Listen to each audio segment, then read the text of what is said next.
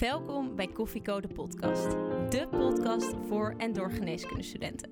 Waarbij wij, gewapend met een kop koffie, voor jou op pad gaan om interviews af te nemen met de leukste, interessantste en meest inspirerende artsen van Nederland.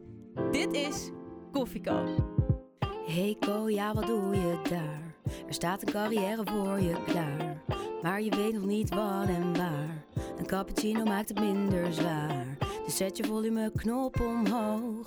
Want je luistert Koffieko en je weet het zo. Papa, papa, ba, da.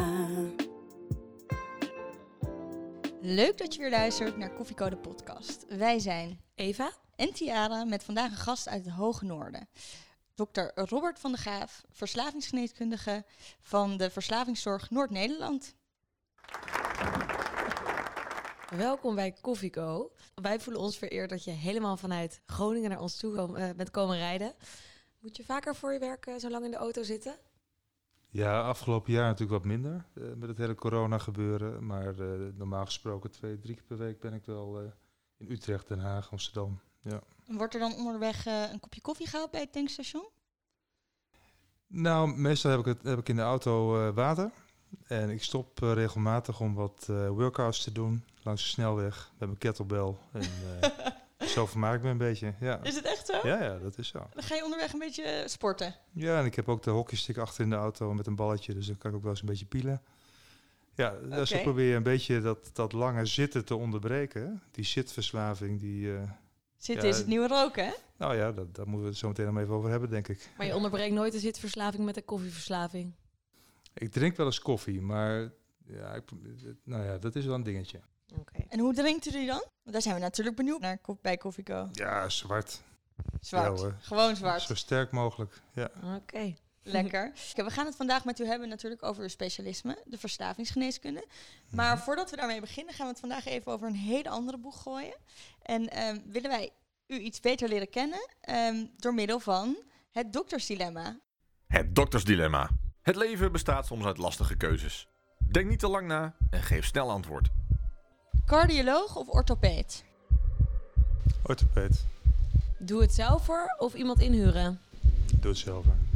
Alcohol of drugsverslaving? Alcohol. Planten of bloemen? Planten. Eh, altijd dezelfde baan of elke vijf jaar een nieuwe? Ik neig tot het laatste. Nieuwe plekken bezoeken of altijd oude, oud vertrouwde plekken? Nieuwe plekken. Teamsport of liever solo? Nou, teamsport. Een piercing of een tattoo? Dat is een hele lastige. Allebei. Nee, nee, nee, allebei niet. Maar doe maar een piercing dan. Die kan je de macht eruit halen. Een ochtend- of een avondmens? Avond. Eens even kijken. Nou, we hebben, zijn natuurlijk heel wat dingen langs gegaan. Maar allereerst wilde ik starten met het doe, het zelfer of iemand inhuren. En je zei heel eh, vastberaden, meteen doe het zelfer. Klus je thuis ook een beetje? Ja, dat is mijn, mijn, mijn oude vak, de chirurgie. En dat doe ik niet meer. Eh, onder andere omdat ik merkte dat ik thuis eh, net zoveel plezier had bij het maken van meubels of andere dingen. Oké. En eh, teamsport of liever solo? Je twijfelde even, maar toch koos voor teamsport.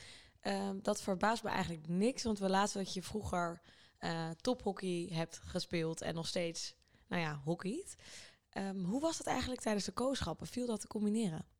Nee, toen was die, die carrière al eh, kapot geslagen hoor, door een blessure. Nou, ik hockeyde toen nog wel, want als je helemaal op een hoog niveau hebt gehockeyd, dan word je overal waar je bent, ook in het buitenland als je stages loopt, word je wel ergens opgespoord. Dus ik heb in mijn kooschappen, ik heb ook in Engeland bijvoorbeeld een tijdje gewerkt en dan word je meteen gevraagd om weer mee te hockeyen.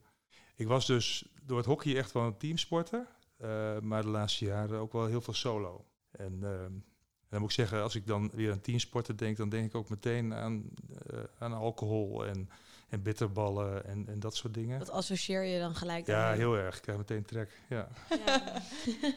Vanuit mijn vak is dat natuurlijk ook heel interessant, eh, hoe dat dan werkt. Hè? Als ik aan hockey denk en ik, eh, ik denk aan... Het was doordrenkt met alcohol en bitterballen en, en nou, sigaretten wat minder. Ook wel wat. Het is toch een soort aandachtsbias, attention bias wat je ontwikkelt als je een bepaald vak hebt. In mijn, mijn vroegere vak, plastische chirurgie, zag je overal dingen die al gerepareerd waren of die we nog konden opereren. Ja, zo, zo werkt dat. En eh, tijdens die kooschappen, hoe is dat je eigenlijk vergaan? Ja, het ging me wel goed af. Eh, ik werd alleen wel veel afgeleid door allerlei andere dingen die ik deed. Eh, congressen organiseren, stages, banen ernaast. Maar hoe was jij dan als co-assistent? Ik, eh, ik deed gewoon mijn, mijn ding. Eh, sommige vakken was ik heel goed. Dat ging vrij automatisch. En sommige vakken vond ik veel lastiger. Eh, interne vond ik heel lastig. En meer chirurgische dingen waren makkelijker. Mhm. Dus het was heel, heel wisselend. En het hing ook een beetje vanaf wat ik er allemaal bij deed. Oké. Ik was nooit fulltime... Ja, ik was wel fulltime co-assistent, maar ik was daarnaast meestal ook wel fulltime wat anders. Zou je nog eens even co-assistent willen zijn? Ik zou heel graag nog een keer co-assistent... Ja, ik vond het erg leuk. En wat zou je dan anders doen? Als je nu co-assistent zou zijn, wat zou je dan anders doen? Of helemaal niks? Poeh, wat zou ik dan anders doen? Nou, misschien toch net even wat minder andere dingen erbij. Iets meer gefocust. Eh, want ik ben wel van de, met, met de zesjes en de negens eh, ben ik er doorheen gegaan. Of vijfjes, net vijf en een half. En dan, dan compenseer ik dat toch weer met een heel hoog cijfer. Het was wat grillig. Ja. En dat gaf ook wel wat stress. Ehm, ja. En heeft u als verslavingsarts nog wel eens een co-assistent onder de hoede? ja, het begint weer wat te komen. Ja. En wat zijn dan dingen waarin u zichzelf kan herkennen? Nou, de, de nieuwsgierigheid, dat, dat merk ik zeker nu we eh, ook in het ziekenhuis patiëntenzorg doen. Eh, ja, dan krijg je toch heel veel. En, en het is sowieso wel. zijn eh, veel co-assistenten nu die zijn bezig met, met leefstijl, leefstijlgeneeskunde. En dat is eigenlijk mijn vak. Eh, dus als je bij mij komt, dan, dan doe je eigenlijk een kooschap leefstijlgeneeskunde. Eh, en dan voor de mensen die echt niet dat kunnen veranderen, hun leefstijlgedrag. En dan merk ik wel die nieuwsgierigheid. En dat had ik vroeger ook wel. Ja, ik kon er helemaal induiken en dan wilde ik alles weten. En, en vragen, vragen, ja. En u zegt net, wij zijn er helemaal nog niet op ingegaan, maar u zegt net eigenlijk mijn oude vak, de chirurgie, die heb ik verlaten. Dus ik neem aan dat na de studie geneeskunde de eerste keuze niet was de verslavingsgeneeskunde, maar de chirurgie. Ja, dat was al op jonge leeftijd. Hoe is dat zo gegaan? Nou, ik was vier, toen wilde ik dokter worden. eh, dus dan word je dokter. Wist ik dan. Eh, ik was twaalf, toen wilde ik plastisch chirurg worden. Dus word je plastisch chirurg. Hoe kom je daarachter op je twaalfde? Door een ongeval eh, in mijn privé. En ik heb die operatie gezien en dat meegemaakt en dat vond ik fascinerend. Mm, Dus toen dacht ik, oké, dat ga ik doen. Handen opereren en, en letsels. En dat heb je dan in je hoofd. En natuurlijk tijdens je, je studie kom je erachter waar je goed, eh, goed in bent, minder goed en waar echt je interesses zitten. En, maar ja, als je dan eenmaal, in mijn geval dan, hebt gezegd wat je wil doen en dat heb je voor ogen, dan moet je het ook proberen te doen. Ook al merk je misschien gaandeweg dat er andere dingen veel natuurlijker bij je passen. En zo ben ik uiteindelijk denk ik ook bij dit vak terechtgekomen. Dit, is, dit valt echt zo natuurlijk bij mijn, mijn persoon. Dit, dit past helemaal. En de chirurgie, en zeker het plastische ook, dat, dat nou ja, ik, ik, ik, ik, ik vind het eigenlijk leuker om gewoon thuis eh, een mooi nieuw boekenkast te maken of eh, een nieuwe carport of eh, dat soort dingen. Want neem ons eens even mee terug naar die tijd. Je was AIOS plastische chirurgie Ja. en uiteindelijk toch een, een hele andere keuze gemaakt. Hoe, hoe is dat jou vergaan en hoe, hoe ging dat? Eh, dat, dat voelde ook wel eens druk. Hè? Je bent aangenomen, je hebt die kans gekregen, dan moet je het ook afmaken. Eh, bij mij speelden eigenlijk twee dingen. Ten eerste dat ik dus er echt wel achter kwam dat ik ja, het plezier uit het klussen, zeg maar, en dingen repareren, dat, dat kon ik ook op andere eh, manieren krijgen. En ik stond ook privé behoorlijk onder druk. Ik heb mijn, mijn oudste zoon heb ik vanaf nul alleen opgevoed. En dat was vrij complex. En dan merk je als je, als je dus eigenlijk fulltime vader bent, eh, en je moet die opleiding doen. Ja, dat is zo zwaar dat je dan, dan word je helemaal gedwongen om ja, of te overleven, hè, dus de kantjes ervan af te maken, of, ja, of, of om keuzes te maken. En ik ben redelijk perfectionistisch en ik hou niet van om op een laag niveau te werken. En ik merkte tijdens mijn opleiding dat ik, ik kon niet het niveau halen wat ik voor ogen had en wat ik bij vrienden wel zag. En dat irriteerde me mateloos. En toen ben ik eigenlijk uiteindelijk in, in mijn huidige vak gekomen. Dat ging vanzelf. Ja, Hoe was het om, om het, de chirurgie achter je te laten? Ja, dat was wel, eh, ja, dat was wel pijnlijk. Ja. En wat je ook merkt, ehm, en dat geldt eigenlijk altijd wel als je dus een, zo'n carrière switch maakt.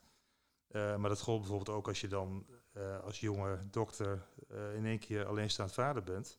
Dan ben je heel anders dan, dan je peergroep.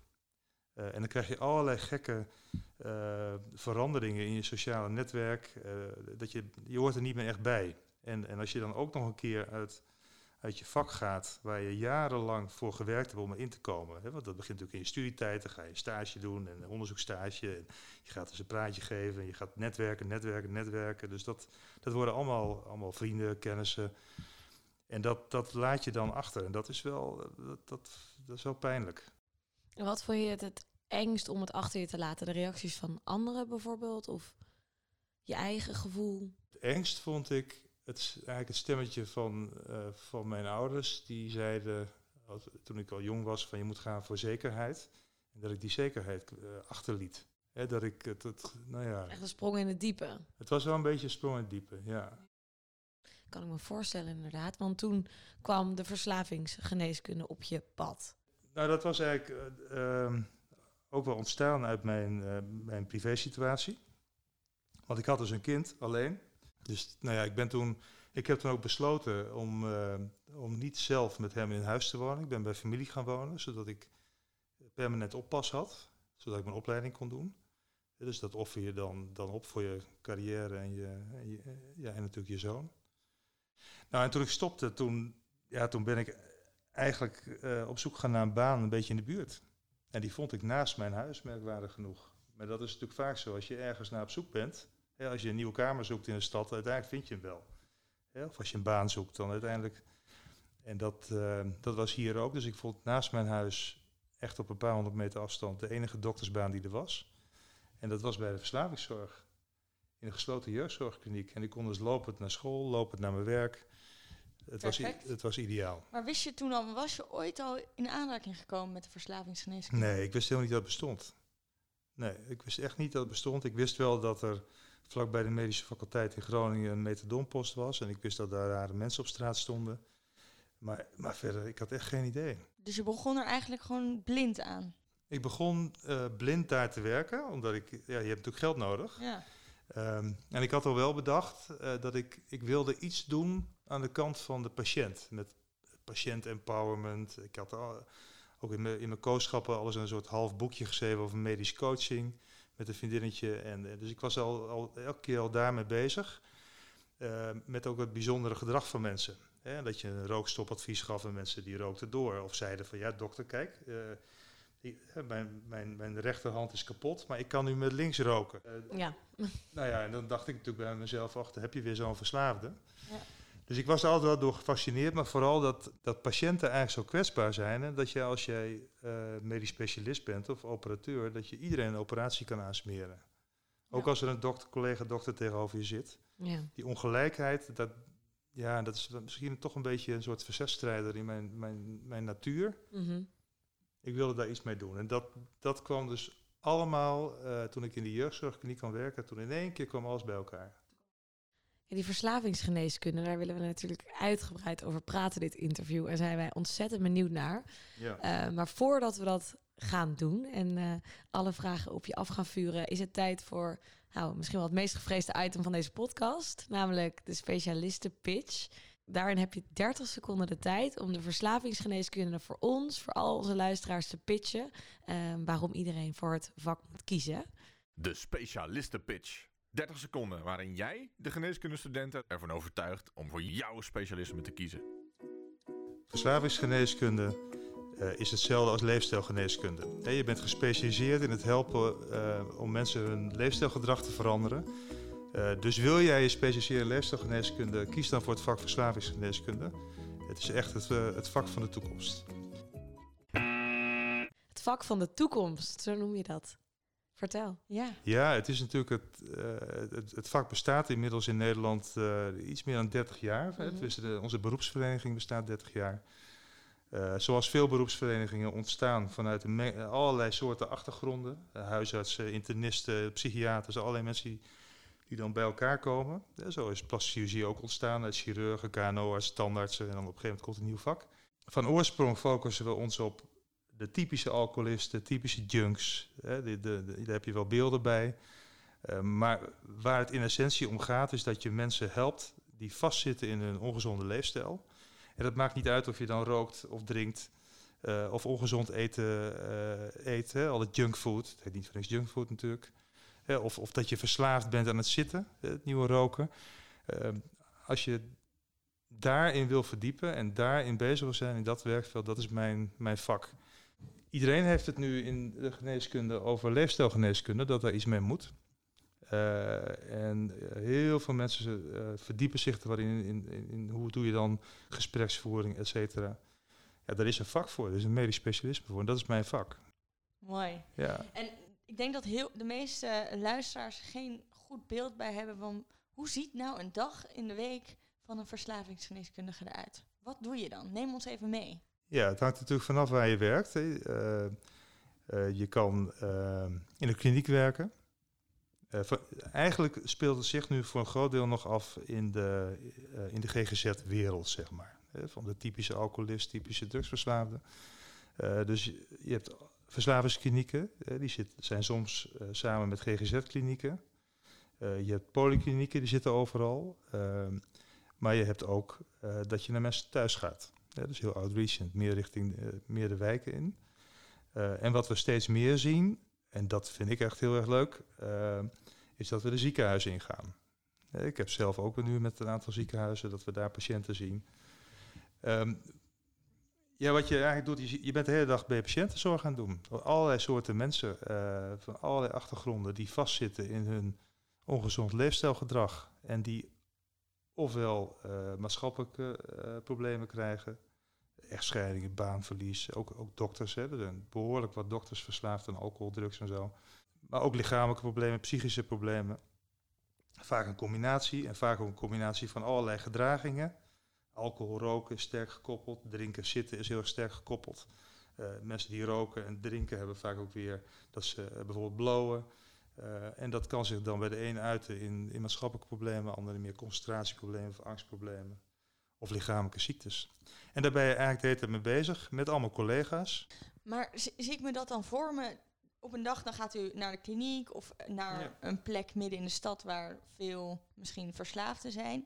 En dan gaat u het gesprek aan? Of bent u echt als arts ook heel erg bezig met elke keer bloeddruk checken, elke keer uh, bloed afnemen en naar alle waarden kijken? Of hoe? Ja, ook. Ja, kijk, um, als je het hebt over verslavingen, dan heb je het dus over mensen die echt vastzitten en, al, en allerlei problemen hebben door het, door het gebruik van, uh, van junkfood of wat dan ook, van alcohol.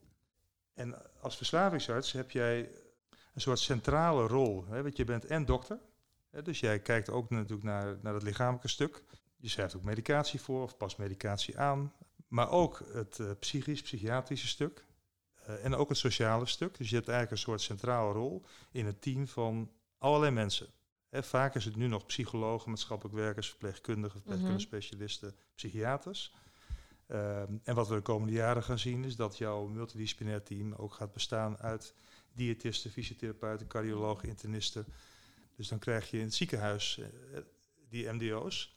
En jij hebt eigenlijk een centrale rol, omdat je gespecialiseerd bent in de interactie tussen al die, die lichamelijke, psychische, sociale problemen en dat leefstijlgedrag en die veranderingsprocessen. Dus je knoopt eigenlijk alles aan elkaar. Dus je bent eigenlijk een beetje de spin in het web. Ja, je bent spin in het web. En de verslavingsgeneeskunde, ik, ja, ik heb daar wel gelijk eigenlijk een soort beeld bij. Ja. De typische junks of, of alcoholisten. Ik begrijp dat dat eigenlijk helemaal niet alleen maar zo is. Ook meer preventiezorg. Um, als je kijkt naar jouw patiëntenpopulatie, wat zijn de uitersten? Hoe, zien, hoe ziet de populatie eruit? Nou, dat is van schatrijke uh, oude adel tot uh, inderdaad de junk die, waar, waar we allemaal beelden van hebben. Die dakloos is en uitgemergeld en en een spuit zetten in een hoekje. Die niet zoveel meer voorkomen trouwens. Nee. Het is van heel dik, 250 kilo, uh, met diabetes en slaapapneu en, en, dat soort dingen. Tot uh, ja, een bouwvakker die uh, zich helemaal kapot gesopen heeft. En, ja. Maar hoe komen die mensen dan bij u terecht? Ja, die, dat, Ik vraag me dat af, want als je zo verslaafd bent, de eerste stap is niet meteen naar een arts toestappen. Nee, vaak niet. Vaak heb je wel druk nodig vanuit de omgeving. Dus het is een druk vanuit familie of vanuit een werkgever. Dat werkt bij dokters bijvoorbeeld heel goed. Hè? Dat, we, dat de werkgever, die heeft daar vaak een belangrijke rol in. Eh, om, om de dokter dan richting ABS-artsen te duwen. Dat is een apart, aparte, ja, ik noem het dan altijd een beetje stiekem verslavingszorg voor de, voor de dokters. Die moeten blijkbaar wat anders hebben.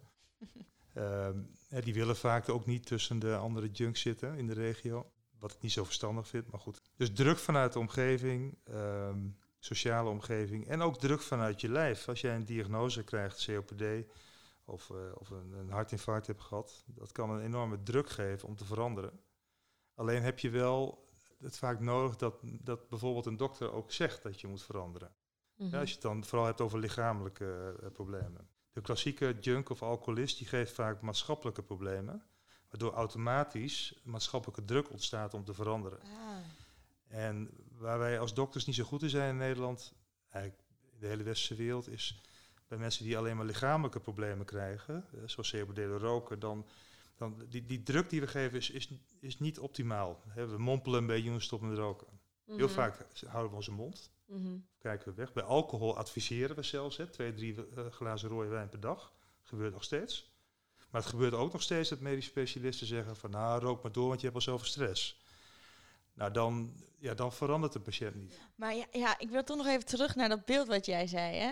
Wij, wij zien het voor ons, de verslavingsgeneeskunde. Ik zie inderdaad de junk die iedereen kent, die hier in de stad loopt, die iedereen ziet. Kun je even voor ons schetsen, als jij zo'n dag op pad gaat, wie en wat je allemaal ziet? Hoe dat er dan uitziet? Is het inderdaad de junk, de dokter, iedereen die voorbij komt op zo'n dag? Of is het ook heel veel administratie? Nee, je ziet, eh, je ziet de hele dag eh, zie je patiënten.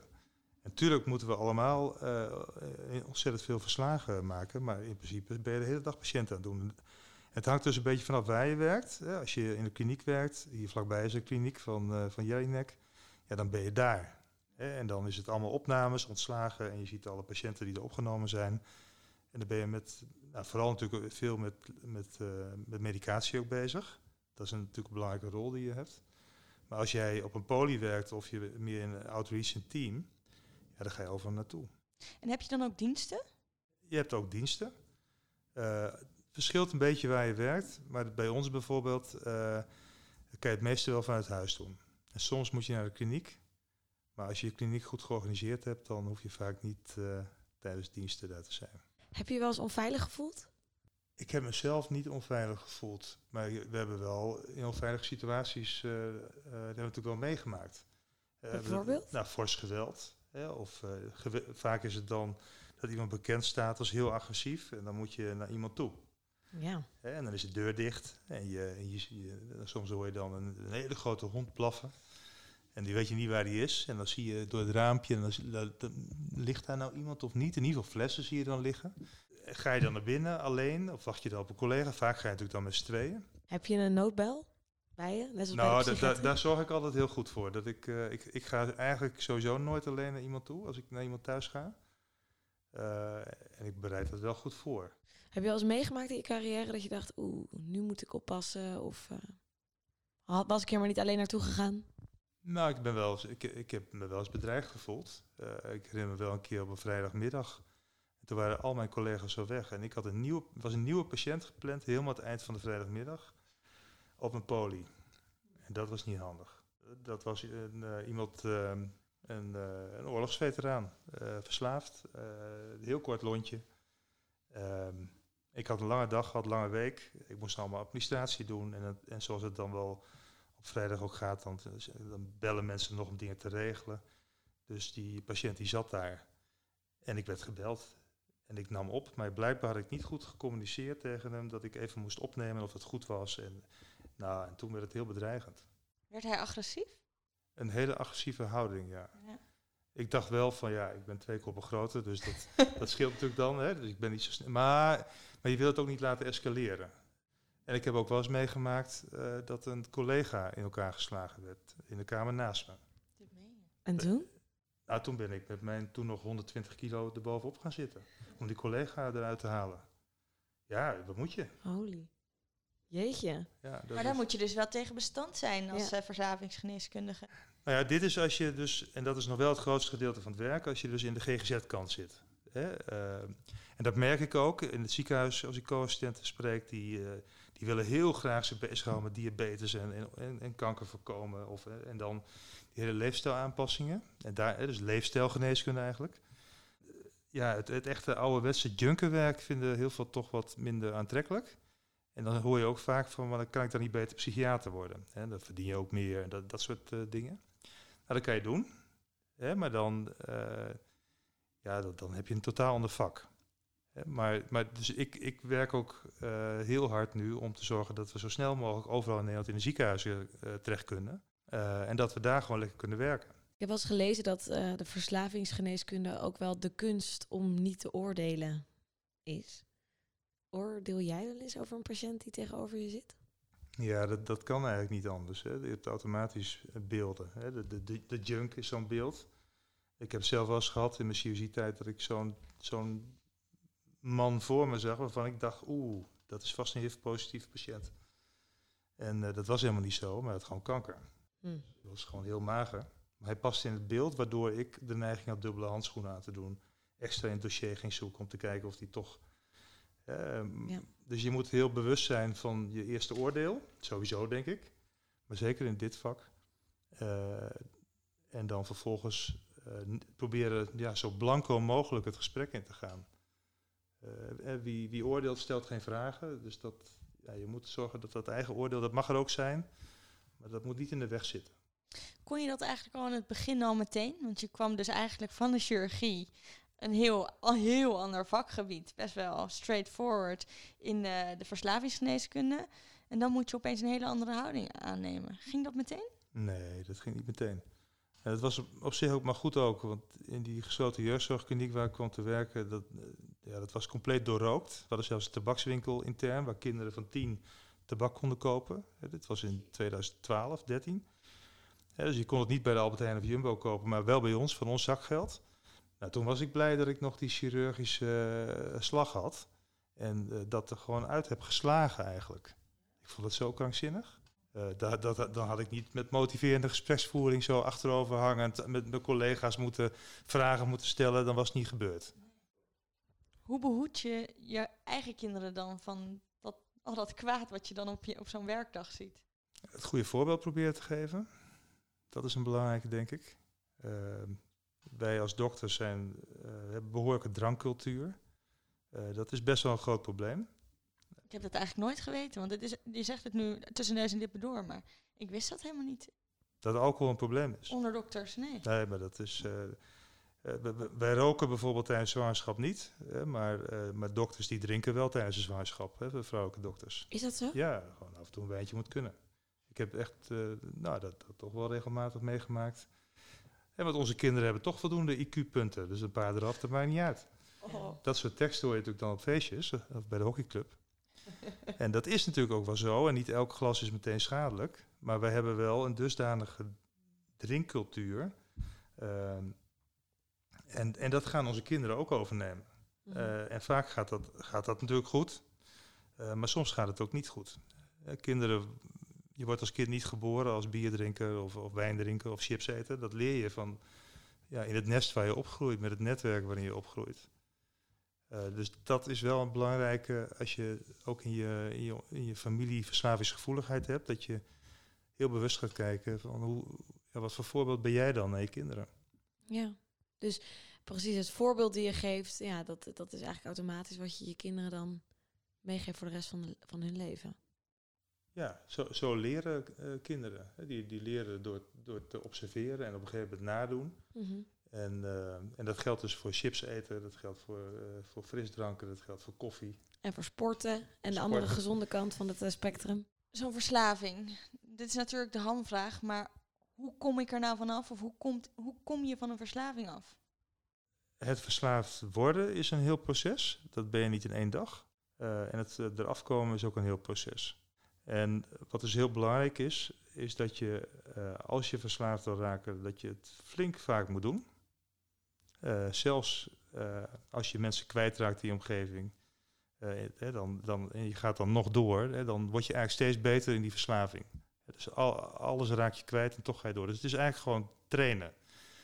Als je, en we weten ook dat als je op jonge leeftijd al iets leert, dan is je leercurve natuurlijk heel snel. Dus ga je piano spelen op je tiende, dan, dat gaat veel sneller dan als je 40 bent. Als je op je twaalfde begint te roken, ben je binnen no time een hele goede roker. Hetzelfde geldt ook voor drinken en blowen. Ehm, en als je dan op je veertigste eh COPD hebt en je moet stoppen, dan heb je dus al 30 jaar, 25 jaar heb je dag in dag uit gerookt. Uh, dus daar ben je ontzettend goed in. En dan moet je in één keer dus wat anders gaan aanleren. Hè, op een andere manier met je, uh, je rustmoment pakken. Of de dag opstarten, of de dag afsluiten, of contact maken bij een busstation. En hoe doe je dat dan? Dat heb je helemaal niet geleerd. Dus dat is een heel leerproces weer om er vanaf te komen. En dat is ook de kern van, van de behandeling, dat je dus mensen helpt om vertrouwen te krijgen, dat ze kunnen veranderen en dat ze stap voor stap dus die competenties eigenlijk gaan ontwikkelen van een niet-drinker. Of iemand die dus zonder drank of alcohol of, of, of junkfood door het leven gaat. Als er dan zo'n uh, een nieuwe patiënt tegenover je zit, iemand die al 40 jaar rookt, ernstige COPD hebt, heeft, waar begin je? Wat is, wat is het eerste wat je tegen diegene zegt? Nou, heel vaak beginnen we, begin ik met een compliment geven dat ze, ja, dat ze er zijn. en, uh, dus dat is heel belangrijk. Uh, het, is het is heel belangrijk dat je contact maakt, een relatie opbouwt, omdat je vanuit die relatie mensen helpt in dat veranderingsproces. En vervolgens is het eigenlijk heel belangrijk dat patiënten, uh, ja, dat noemen we zelfregistratie, dat ze gaan bijhouden hoe vaak ze dat doen. bijvoorbeeld in het geval van stoelzitters, schrijven ze op de komende week in welke stoelen je zit. Hoeveel stoelen, hoeveel uren. Uh, en, hou dat bij. En, en, en, wat is de reden dat je in die stoel zit? Zat je daar alleen? Uh, kwam het omdat je moe was, dat je spierpijn had? Of was het je baas die zei ga lekker zitten? Of de dokter die zei ga lekker zitten? dus dat je inzicht krijgt in je gedrag. Dat geldt dus ook voor drugsgebruik. Dus een dagboek bijhouden. En dan leer je jezelf kennen, dan leer je uh, meten is weten. En op basis van die data kan je iemand ook helpen om, uh, ja, om, om weer vervolgstappen te zetten. Wat is eigenlijk de grootste versnavering in Nederland? Ik denk dat het, uh, het gebruik van een stoel en zwaar bewerkt voedsel, dat dat de twee, dat, dat de allergrootste zijn. En zwaar bewerkt voedsel, dat is chips en snoep. Ja, en ook frisdranken, toetjes, en koekjes en, en kant-en-klaar maaltijden. Uh, de, nou, alle, alle fastfoodrestaurants. Dus die twee dingen, dus eigenlijk het gebruik van de stoel en van de junkfood. En als we dan praten over drugs, welk, wat voor soort drugs wordt er in Nederland gebruikt? Nou, heel veel soorten natuurlijk, maar uh, drugsgebruik is, is eigenlijk relatief niet zo'n groot probleem. dat, we hebben niet voor niks een preventieakkoord wat zich richt op zitten, eten, hè, overgewicht noemen we dat dan, roken en drinken. We hebben niet een preventieakkoord voor drugs. Uh, als je verslaafd bent aan drugs is het een groot probleem. Uh, vaak uh, drink je dan ook, rook je dan ook, eet je heel ongezond en zit je heel veel. Dus dan heb je al die andere gedragingen. Dat doen drugsverslaafden ook bijna allemaal. de meest gebruikte drugs waar mensen aan verslaafd zijn is cannabis. Maar, en wanneer wordt dat dan problematisch, zo'n verslaving? Wanneer moet je op gaan letten als iemand in je omgeving um, dat gebruikt bijvoorbeeld? Ja, dat, dat, dat is best ingewikkeld. In de jaren 60 uh, rookten alle mannen. Als je als man niet rookte, dan was je een paria. Mm -hmm. uh, nu rookt bijna niemand meer, zeker niet bij de hoogopgeleiden. Dus als je nu rookt, ben je een paria. Dus, je, dus de sociale context kan al bepalen of jij een probleem hebt of niet. Maar daarnaast, als jij psychische klachten krijgt of lichamelijke uh, problemen en, je en het komt daardoor en je gaat toch door, uh, ja, dan, dan dat is toch ook wel een, een, teken dat je verslaafd bent. Maar ook daar geldt weer, en dat vind ik zo interessant, dat als alle dokters het vanaf nu zouden hebben bij alle patiënten over alcoholgebruik, en ze zouden de gezonde norm overdragen, en dat is nul, geen alcohol, dan, dan creëren we eigenlijk een enorm probleem. En dan zou je zien dat we veel meer alcoholverslaafden hebben dan er zijn. Ja, want als je intoxicaties bij een patiënt uitvraagt en iemand, je vraagt of iemand rookt, alcohol gebruikt en drugs gebruikt, dan struikel je eigenlijk nooit over 1 à 2 glazen per dag. Nee, terwijl dat ontzettend schadelijk is. Uh, ook heel, heel vaak een reden is waarom mensen niet andere gedragingen kunnen veranderen. Bijvoorbeeld een dieet. Dat sneuvelt zo vaak omdat iemand een avondje toch drie wijntjes heeft gehad. Uh, waardoor je ook, ook slechter slaapt. En je hebt natuurlijk al gesnackt. Dus je denkt van, oh shit, ik heb weer gefaald. En, en dan, nou ja, dan vallen mensen weer terug. Uh, dus alcohol is wel... Uh, ja, we, we, we focussen eigenlijk alleen op die typische alcoholist. Als je in dat profiel past, dan vinden we je. En verder houden we lekker onze mond, kijken we weg en drinken we zelf ons eigen wijntje als dokters. Omdat we zo hard werken? Omdat we zo hard werken. En uh, ondertussen is ook een groot deel van ons, uh, komt er echt mee in de problemen. Echtscheidingen, ook dysfunctioneren. Wauw. Wauw. Ja, het, Het is eigenlijk Confronterend, hè? Ja, en het is eigenlijk ook iets wat we in onze studie geneeskunde totaal niet op deze manier meekrijgen. Kijk, we horen natuurlijk wel het een en ander, maar er wordt helemaal geen nadruk op gelegd. Is dat iets waar een mooie rol voor de verslavingsgeneeskunde voor in de toekomst? Ja, ik denk het wel. Ik bedoel, we, we- zitten nu nog een beetje te worstelen. Gaan we van leefstijlgeneeskunde een apart vak maken? Ehm, ik zeg altijd, dat, dat hoeft helemaal niet, want het is er al. Het enige wat we moeten doen, en daar zijn we ook vanuit mijn vak mee bezig, is een, is een tweejarige opleiding, wat het nu is, een driejarige opleiding maken, waarbij het derde jaar gefocust is op obesitas, op hartvaatziekten en, en plaatsvindt in het ziekenhuis. Eh, als we dat toevoegen, dan, heb je, dan hebben we straks als enige in de wereld hebben we, eh, medisch specialisten leefstijlgeneeskunde. Kan je dan binnen de verslavingsgeneeskunde specialiseren in bijvoorbeeld de preventie of de... Doe je alles? Of kan je je wel specialiseren? Nou, zo, zover is het nog niet. Je doet in principe alles. Ja. Eh, en nu zie je dus dat dat hele leefstijlgeneeskunde domein er steeds meer bij komt. Eh, en ik, ik vermoed eigenlijk zelf dat dat, dat een enorme spin-off, spin-off gaat geven aan ons vak. En, ehm, en dan wordt het ook veel, veel leuker nog. Ja. En je snijdt het net zelf al even aan, eh, de opleiding, die duurt twee jaar. Hoe kom je eigenlijk in opleiding tot verslavingsarts? Toen ik begon, eh, werkte ik dus bij Verslavingszorg Noord-Nederland. En het was eigenlijk de gewoonte, als je daar langer wilde werken, dat je in opleiding ging. Eh, elke verslavingszorginstelling heeft, ja, heeft vaak wel een aantal opleidingsplekken. De grote verslavingszorginstellingen. En dan solliciteer je net als, als anders, alleen dan landelijk. Op dit moment eh, eh, eh, solliciteer je ook naar dezelfde plek waar je bijvoorbeeld solliciteert als je huisarts wil worden. En dan heb je een landelijke selectie. En dan start je en dan krijg je mm, deels les.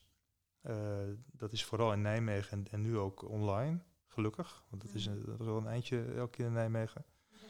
Ehm, maar het belangrijkste is dat je gewoon werkt. Dat je gewoon je patiënten ziet. Speelt promoveren eigenlijk een rol in de verslavingsgeneeskunde? Eh, dat is wel iets wat we, eh, wat we graag zouden willen. Dat er eh, veel promovendi gaan komen. Ja, en dat is ook het mooie van een nieuw vak. Waarom zouden jullie dat graag willen? Want dan gaan we, kijk ja, Ja, nou kijk, daar kritisch op, omdat in elk vakgebied is het moeilijk binnenkomen en dan is het Ja. een eis om te promoveren. Waarom toch? Want Nou, kijk, dit is, dit is gewoon dit is ons systeem. We hebben een systeem waarbij het allemaal belangrijk is. Eh, eh, eh, dus het is belangrijk dat je wetenschappelijk onderzoek doet, dat je daarin opgeleid wordt. Eh, dat is natuurlijk ook belangrijk, maar het is ook belangrijk omdat we met elkaar bedacht hebben dat het belangrijk is. Dus wil je als vak ja, professionaliseren en een bepaalde status hebben in de samenleving en ook naar je patiënten toe en zo, dan zul je dus op een gegeven moment een, een eerste hoogleraar verslavingsgeneeskunde moeten hebben. Die hebben we nog niet. Dus daar is nog een hele mooie kans voor ook de echte pioniers onder ons om, om die positie te pakken. Word jij dat? We zien het wel. zou kunnen, ja. Zou kunnen. heb je die Maar- ambities? Of? Ja, ik heb die ambitie wel, maar het, eh, alles op zijn tijd. Alles was tijd. Ik vind het vooral belangrijk dat we, dat we eh, een mooi vak eh, maken met elkaar en dat we heel veel mensen kunnen helpen. Niet alleen de klassieke junks, maar ook al die andere verslaafden die je op al die polies in het ziekenhuis ziet. Dat is echt mijn missie. En hun kinderen ook, hè, die, die, dus elke keer op jonge leeftijd al, al, al die obese kinderen. Dat is bijna Ja. alleen maar verslavingsproblematiek. Ja, en de, en de wetenschap is dan iets om het nog sterker en harder te maken en te onderbouwen en uit te breiden, het hele vakgebied. Dat is eigenlijk wat Ja. ik bedoelde met het promoveren. Ja, en wat ik zelf heel, heel eh, belangrijk vind, wat nog echt in de kinderschoenen staat, is de interactie tussen wat je in de spreekkamer doet als, als arts, als verslavingsarts dan, maar ook wat je buiten de spreekkamer doet. Ik heb best wel veel buiten de spreekkamer gedaan. Eh, Groningen rookvrij, het hele ja, idee van steden, dorpen of een land rookvrij maken met elkaar. Of de hele zorg rookvrij maken, alle ziekenhuizen en zo. Daar ben ik ook mee gestart. En dat soort bewegingen buiten de spreekkamer hebben ontzettend veel effect in de spreekkamer. Eh, want daarmee eh, ga je als maatschappij ga je, ehm, het consumentengedrag roken ga je problematiseren. En daarmee gaat de grootte van het aantal rokers wordt teruggedrongen. En dus die, die combinatie, dat je dus als dokter in de spreekkamer ook heel bewust daarbuiten dingen doet, is echt super belangrijk. Ik heb ook twee dokterstassen. Ik heb nu één mee, maar ik heb één voor in de spreekkamer en één voor buiten. Oh, wat En- is het verschil? Eh, nou, die in de spreekkamer, dat is de klassieke. Hè, met de stethoscoop, dat soort eh, dingen. Maar buiten de spreekkamer, daar zitten heel veel andere dingen in.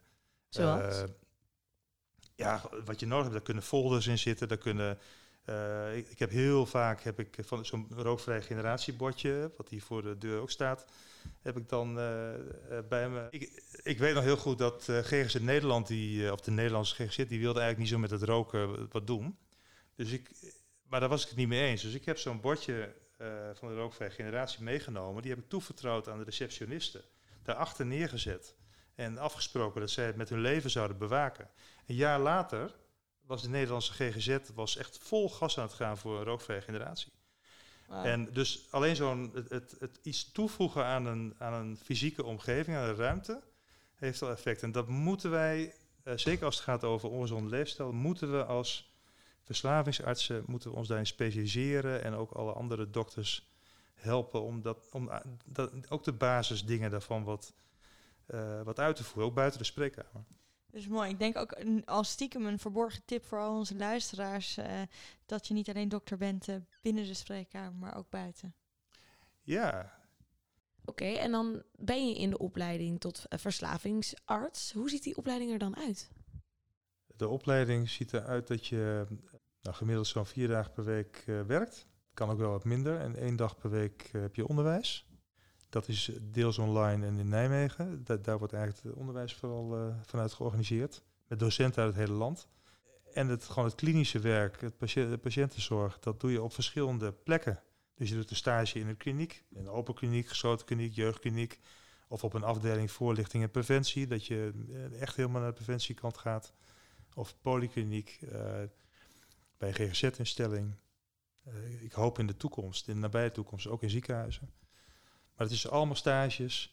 eh, eigenlijk niet anders dan bij andere opleidingen. Je moet veel uit de praktijk leren, veel van je leermeesters eh, eh, nou ja, absorberen.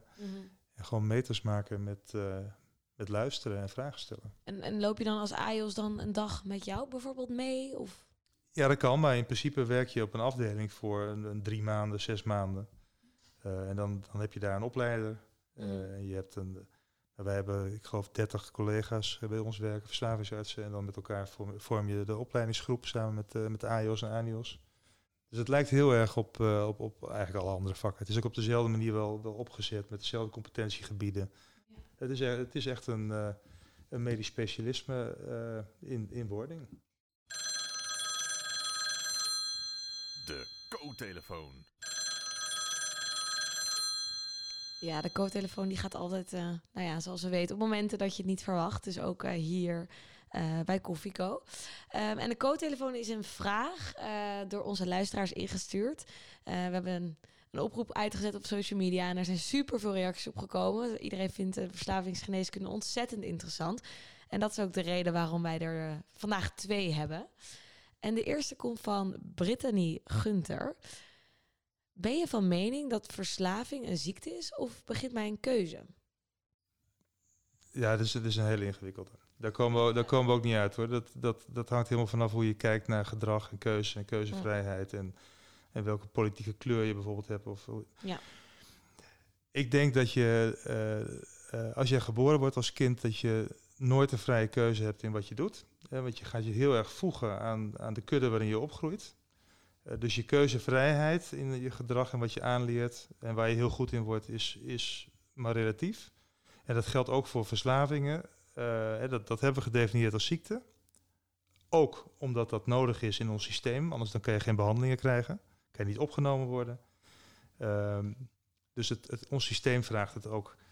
Eh, maar het is wel iets, noem het dan wel een behandelbare ziekte, want je kan je gedrag ook weer veranderen.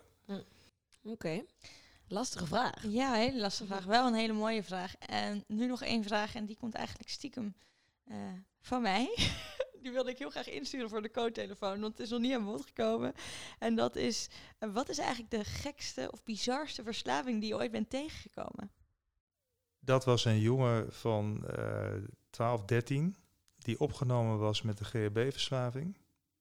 Maar hij was helemaal niet verslaafd. Maar wat was er dan? Hij was verkracht. En hij zocht een veilige plek. dat meen je niet. Ja. En hij wilde het daar niet over hebben. Eh, maar hij had gehoord dat als ik zeg dat ik GHB-verslaafd ben, en ik doe ook zo, dat is een toverwoord, dan schrikt iedereen zich rot. En dan ben je binnen no time opgenomen in de kliniek. Wauw. Hoe ben je hier toen achter gekomen? Omdat hij niet reageerde op de behandeling. En dat, dat klopte voor geen meter. Dus het is echt zo ver gegaan dat hij is gestart met een behandeling.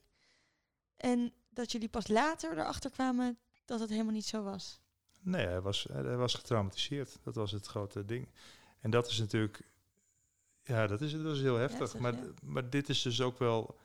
ehm, waar we het net over hadden met eh, oordelen en stigma's.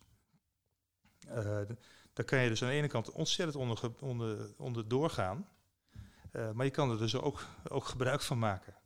Ja, als jij als roker bijvoorbeeld in de verslavingszorg behandeld wil worden, dat kan alleen bij mij. Nergens, nergens in Nederland verder. Maar je kan wel in de rest van Nederland zeggen van ja, ik ben alcoholist. Mag ik verwijzing? En ook al ben je geen alcoholist, eh, dan betalen we wel met z'n allen. Dus die stigma's die kunnen ook helpen om... eh, ja, maar dit, ja, dit was wel een, een ja. ding. Ja. Iets wat eh, je altijd bij zou blijven, inderdaad. Ja. Wauw. Ehm, nou, we hebben het heel veel gehad over het hele specialisme, maar we willen ook altijd een beetje weten wie is nou eh, de mens achter de arts en achter dit specialisme. Eh, en dan is het natuurlijk wel gepast om bij dit onderwerp te vragen, ben je zelf eigenlijk wel, wel eens verslaafd geweest of verslaafd? Ja, eh, ik, ik heb eigenlijk sinds mijn hockeycarrière geëindigd is altijd gekampt met overgewicht.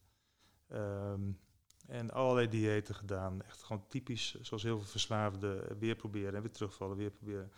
Alleen ehm, het, eh, het zitten en het zwaar bewerkt voedsel eten wordt niet gezien als verslaving. Maar eigenlijk door mijn werk ben ik ook naar mezelf gaan kijken. Want dat is echt heel leuk als je verslavingsarts wordt. Je wordt zo geconfronteerd met je eigen leefstijlgedrag. En automatisch ga je daar aan sleutelen en ga je het verbeteren. En ik ben erachter gekomen dat ik, eh, dat ik, dat ik echt een, eh een fastfood junk was. En zo excessief elke keer op de bank hing. En op een gegeven moment ben ik dat gaan veranderen. Ik heb eh 30 september 2018 in het Stoptoberhuis 50 mensen geholpen om van het roken af te komen. En ik ben toen zelf in detox gegaan van de stoel en het eh, junkfood eten. En ik was binnen, een- binnen 2,5 maand ongeveer op een streefgewicht. En nog Oh, steeds. wow. Wat goed, ja. Maar je, verte- je vertelde aan het begin van het interview dat als je iets vroeg leert, dat het moeilijk is om eruit te krijgen. Heb jij dan nu nog steeds zoiets af en toe dat de bank longt of dat je toch... Ja, Die corona. gele M eh, aan Ja? de snelweg eh, af en toe. Naar Ja, dat, dat niet meer zo. Maar corona, dat, dat, dat heeft ook voor iedereen alles veranderd. En dan Mhm. merk je dat je hele, hele systeem in de war gaat. Eh, dus dit, dit jaar was echt wel een worsteling hoor. Om niet terug te vallen in de bank. En eh, toch die chips te eten. En eh, Dus wel, je probeert op een vrije dag bijvoorbeeld zo actief mogelijk te blijven. En eh, ja, ja ik, ik, ik probeer toch wel die 20.000 stappen sowieso aan te, aan te raken elke dag. En dat, wat- dat gaat aardig. wat vind je leuk om te doen in je vrije tijd? Heb je als Ja. verslavingsarts eigenlijk veel vrije tijd? Ja. Ja? Nee, je hebt, eh, je hebt meer dan genoeg vrije tijd. Ja, dit is gewoon prima te doen in een normale werkweek. Maar je kan het zo gek maken als je wil. Dus dat, eh, Maar dan, in die vrije tijd? Je had het al even over klussen. ja, klussen, met de kinderen dingen doen. eh, en, en gewoon heel veel, heel veel bewegen. En allemaal creatieve dingen doen. Sporten. Ja, je zei eh, helemaal aan het begin in het doktersdilemma dat je liever eh, naar nieuwe plekken gaat dan oud vertrouwd. Ja, Heb je daar voorbeelden van? altijd een andere route kiezen. Eh, ook hier naartoe ben ik al via weggetjes gegaan waar ik echt nog nooit geweest was. Eh, dat vind ik echt heerlijk. Ja, die, die, die herken ik ook al. Dat is altijd jezelf even iets nieuws eh, Ja, gunnen. Ja, ja. leuk. Ja. Van die automatische piloot af. Ja, zeker. En dat, eh, je moet ook een beetje lol hebben in je leven. Mhm. En ehm, Ehm, wij eindigen ons interview altijd met een tip. Ehm, een tip voor alle luisteraars, voor jonge dokters of al dokters of eh, artsen in spe. Ehm, wat is jouw tip voor hen? Dat is onze verslaving, dat wij die vragen aan artsen. De tip. Ja, ja, jullie zullen echt acuut in de ontwerpingsfase. Als we die niet hebben. Eh, als we die niet hebben. ja, ja. Nou, als je, als je geïnteresseerd bent in leefstijlgeneeskunde, slash verslavingsgeneeskunde, want dat is, dat is hetzelfde vak, ehm, neem dan contact op. En dan, eh, dan kunnen we, kan ik of eh, een van mijn collega's je verder daarin helpen. Het is nog vrij onbekend, maar eh, dat zou ik denk ik doen. Gewoon even, even, even googlen, mijn naam bijvoorbeeld. En op social media vind je me, vind je me ook overal wel. Helemaal goed. En wat persoonlijkere vraag. Je vertelde bij de voorbereiding dat je wel eh 3000 boeken thuis hebt staan. Heb je een, eh, nog een leuke leestip nu de zomervakantie er weer aan zit te komen? Ja, we hebben vorig jaar het eh, handboek Leefstijlgeneeskunde gemaakt. Dat is denk ik echt goed om te lezen. Ook een heel, heel aardig boek. Nog een tweede is het handboek Leefstijlcoaching. Dat is ook een hele interessant om te lezen. Dan, dat, dat geeft een mooie basis. En bij het handboek Leefstijlgeneeskunde natuurlijk vooral ook mijn, mijn hoofdstuk lezen. Eh, want dan, ja, dan, dan, dan, da- daar leer je wel veel van, denk ik. Oké. Ja, er staat echt wel de basics in wat je als dokter, ook als, als ander soort dokter kan doen en, en niet kan doen. Ja, dus Voor iedere je dokter, wat je ook gaat worden, goed om een keer eh, eh, kennis van te nemen. Je? Ja, en, en, en zorg dat je bij alle patiënten die je voor je hebt vraagt naar roken. Rookt u? Drinkt u alcohol? Eh, hoe zit het met zwaar bewerkt voedselgebruik? En, en, en hoeveel uur zit u op uw kont? Als je naar die vier dingen vraagt en dan een, een advies geeft om een beetje dat te verbeteren. Ja, dat, dat is echt, als we dat met z'n allen gaan doen, alle 60.000 dokters in Nederland, eh, ja, dat, dan, Dan maken we echt een dan verandering. maken we echt een verandering. Ja. Kijk, niet, nou, niet, meer, niet meer wegkijken. Nog een hele goede tip. Ja, maar, hou er rekening mee dat de gebruiker die tegenover je zit, die is expert daarin. Hè? Die weet er alles van. Dus je kan gewoon vragen wat, wat voor sigaretten rook je, wat voor drugs en hoe zit het dan? En vertel eens wat meer over. Mhm. En doe je volgend consult nog een keer. Schrijf je op van eh, nou, een ecstasy-pilletje. Eh, met, met een logootje erop. En dan vraag je het volgende consult nog eens een keer van... Hey, heb je nog zo'n ding gebruikt? En dan kan je me nog iets meer over vertellen. Of wat is een handige website? Dus je kan ook leren van de mensen tegenover je. Hè? Dan zijn we denk ik toch eh, nu aan het einde gekomen van dit eh, interview. Robert, ontzettend bedankt dat je, dat je helemaal hier vanuit Groningen naartoe bent gekomen. Beste luisteraars, bedankt voor het luisteren. Eh, mis ook de volgende afleveringen niet. Iedere twee weken hebben wij weer een nieuwe aflevering voor jullie in petto. Volg ons op social media, Instagram, Facebook, LinkedIn. En blijf zo op de hoogte van alles van Coffee Co. Ja, en vergeet niet je vragen door te sturen. Heel, we vinden het heel erg leuk als je die, eh, ons die toesturen en we hebben er heel veel aan. Tot de volgende keer.